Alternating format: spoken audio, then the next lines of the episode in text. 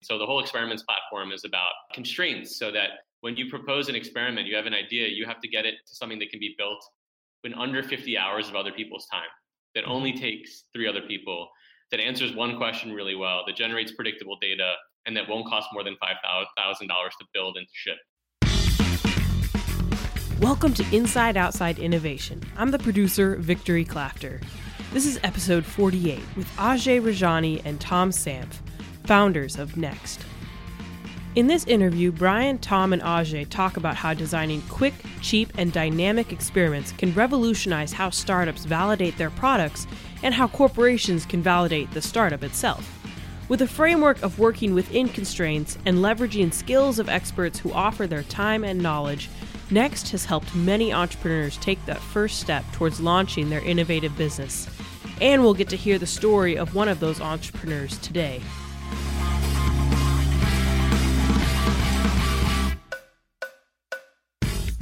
The team at Next is innovating the way startups engage with investors and corporations, and they're going to be at our Inside Outside Innovation Summit.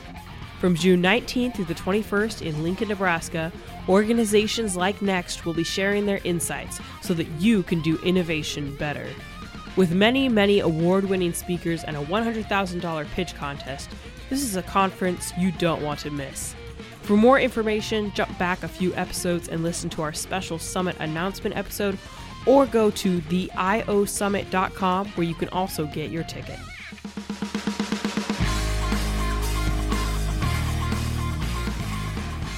Hi, guys. Thanks for coming on the show. Hi, Brian. So, I'm um, Ajay. Tom and I are co-founders of Next, and we're excited to share more about uh, about kind of how we started, where we are now, and, and what we've got planned for the future.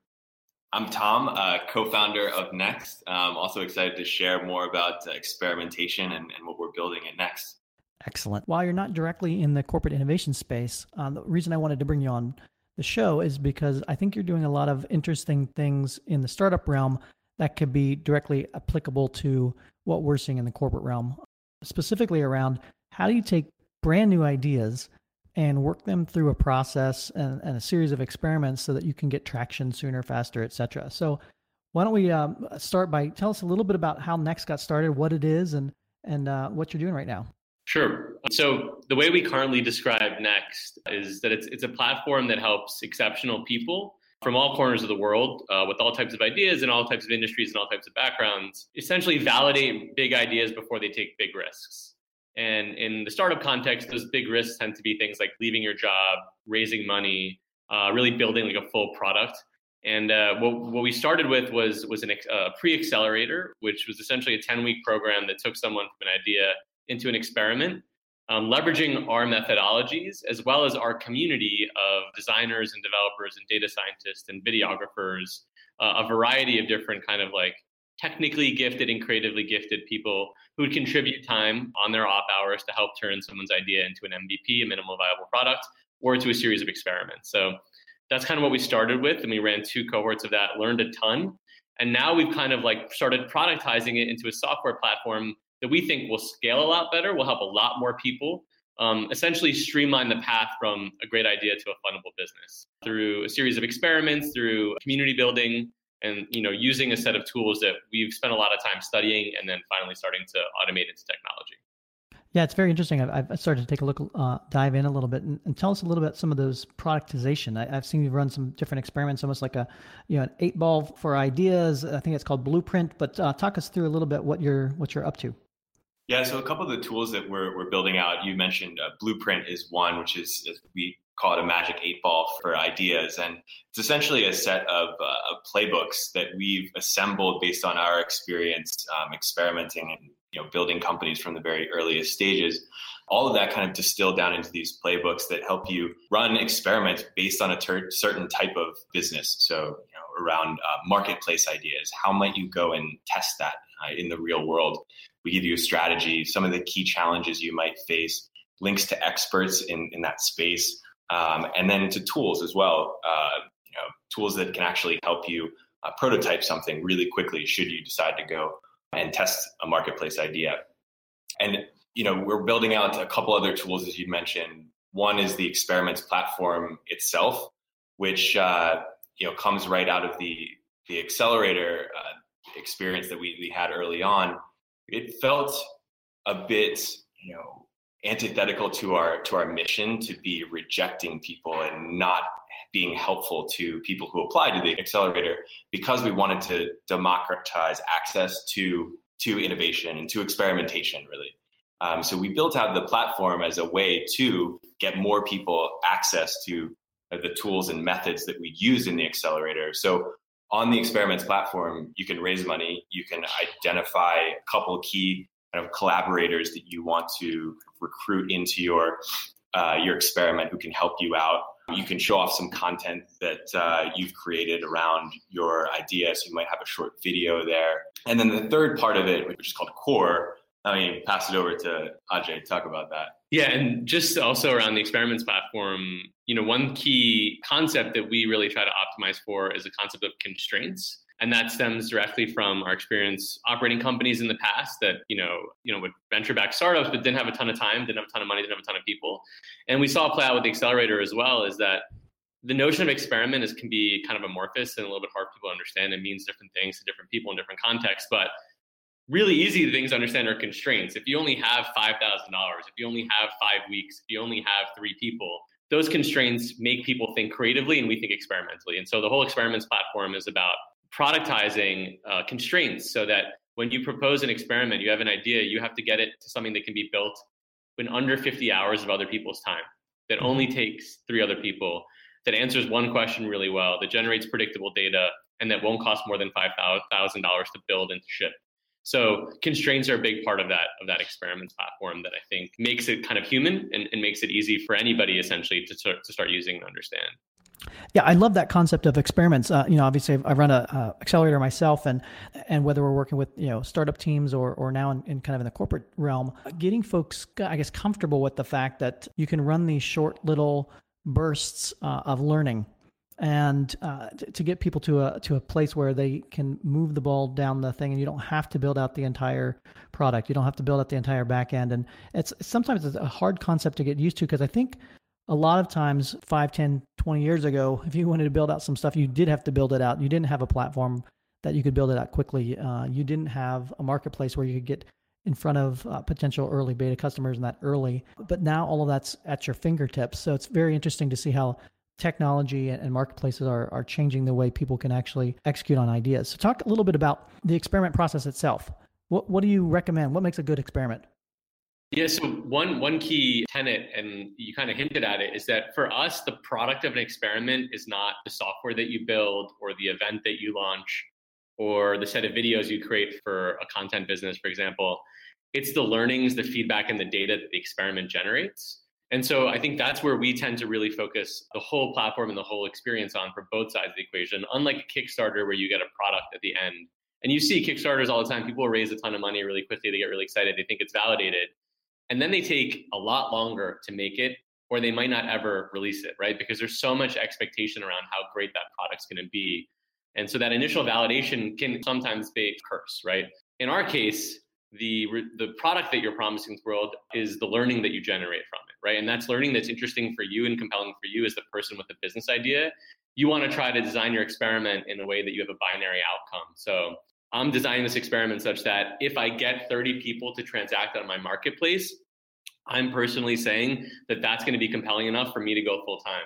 And that's based off of the benchmarks that we give you. That's also based off your own internal instinct. We always say, like, an important part about designing experiment is knowing yourself. Because in a universe of constraints, you have to make trade offs. And so for some people, their experiment, even though it's early and quick, it needs to be beautiful. And that means they're going to sacrifice other things. Like it's not going to be automated or it's not going to be super personalized.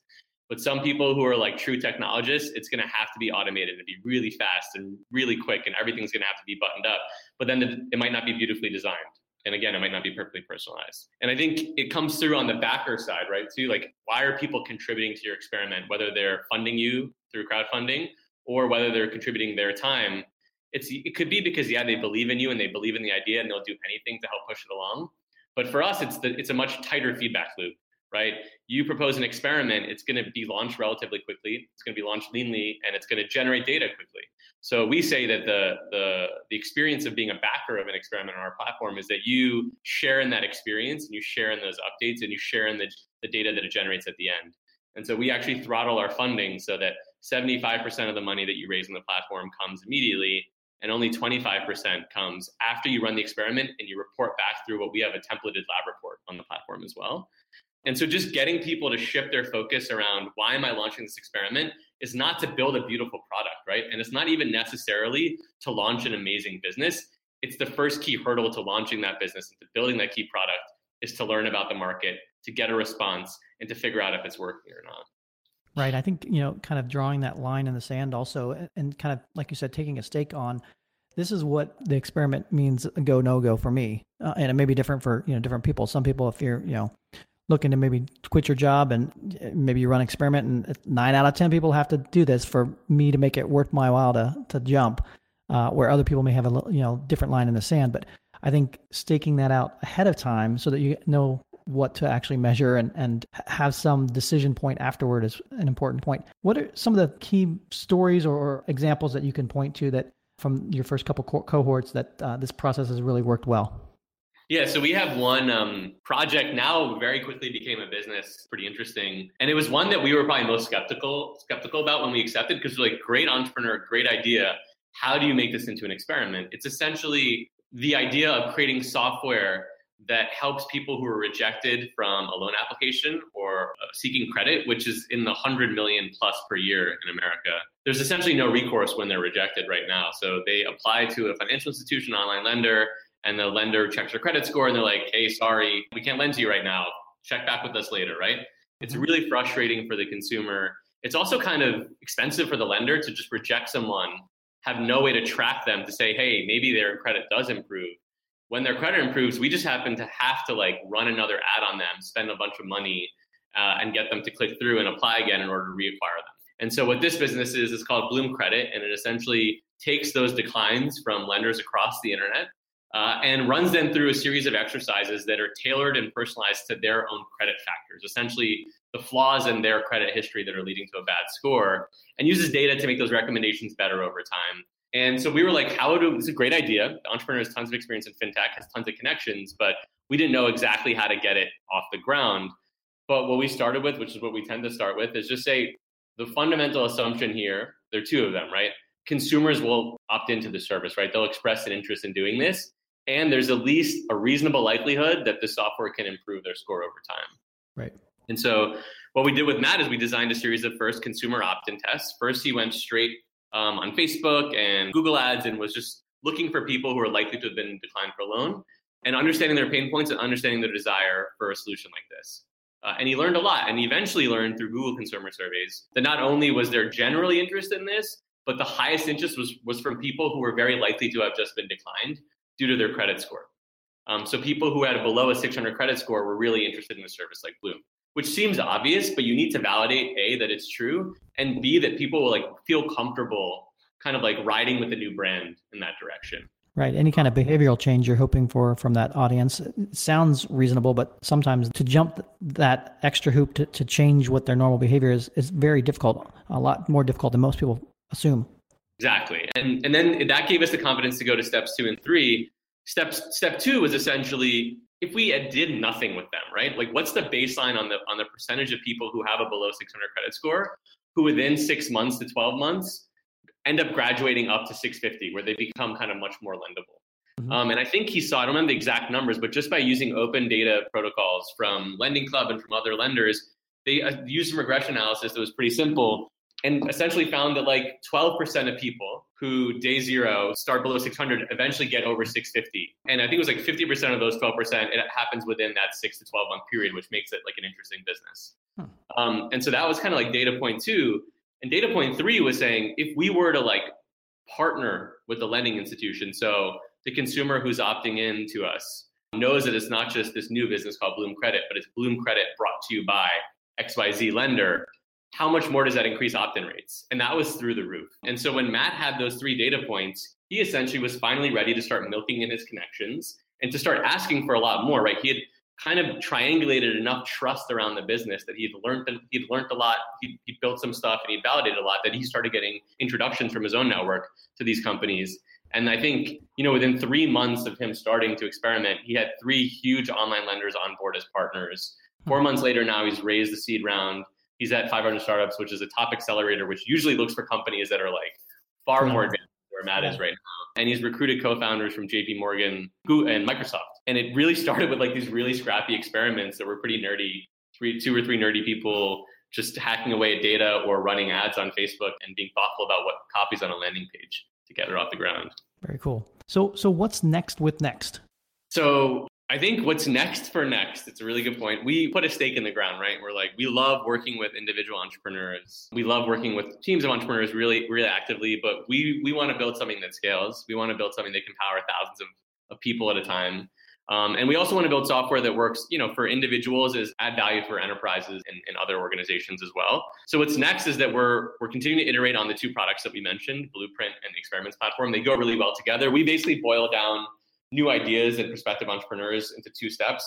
Validate your assumptions around a product or a market. That's what those two first products are for. And the second key thing, which we've seen like Matt Harris, the entrepreneur behind Bloom Credit, and Marlon Parker, the entrepreneur behind Okazu, who, who we just mentioned, they do a second thing really, really well. And that's they leverage their own network to win the trust of people who can help. And those people are usually potential collaborators. Like if you're a developer, they're a designer. If you're a business person, they're a developer. Potential investors and the connectors to them. And so we have like a method that we've seen work really well for those entrepreneurs that we're interested in productizing now, which is essentially help you quickly identify the people in your network who are going to be valuable to you and that you should spend your time building trust with and building a relationship around. And then setting you on a, a cadence of like biweekly updates to them where there's a clear opt-in. You're asking them, are you going to support me in this? All it takes is opening up these updates when I send them to you, providing feedback and help when I ask for it. Um, and they send really short templated updates of like, this is what I did, this is what I learned, this is what I want to do next, this is how you can help. Over time, you build trust with that core they start saying like, "Hey, Matt's really serious about this idea. He's doing a great job. Let me refer him to someone that I know who's a developer who's kind of bored at their job, and maybe they could work something out over time." It also ends up being this magnetic force. Like it's really hard to build an identity for an idea that's not productized, doesn't have a product, doesn't have a company, doesn't have funding. But through these updates, you start seeing people. Then, when Matt's core member refers it to a friend, that friend has like this series of updates that they can use to like de-risk Matt a little bit before he even meets them. And that process is something that we're really interested in trying to turn into a platform as well, which we think works for entrepreneurship. It could work for other kind of use cases as well, but we're, we're excited about that. Yeah, that's pretty insightful. You know, a lot of the entrepreneurs that we run into, it rarely comes down to the technology that they build. It's the uh, the marketplace and the connections and the other things that they build around it that that really can take it to the next level. So it's very insightful. Well, I appreciate you guys coming on board the program, telling us a little bit about what uh, what's going on in the ecosystem and how you can experiment and build uh, faster, better, uh, more innovative things. So, thanks a lot for being on the Inside Outside Innovation Podcast. Sweet, thanks, thanks for having us, Brian.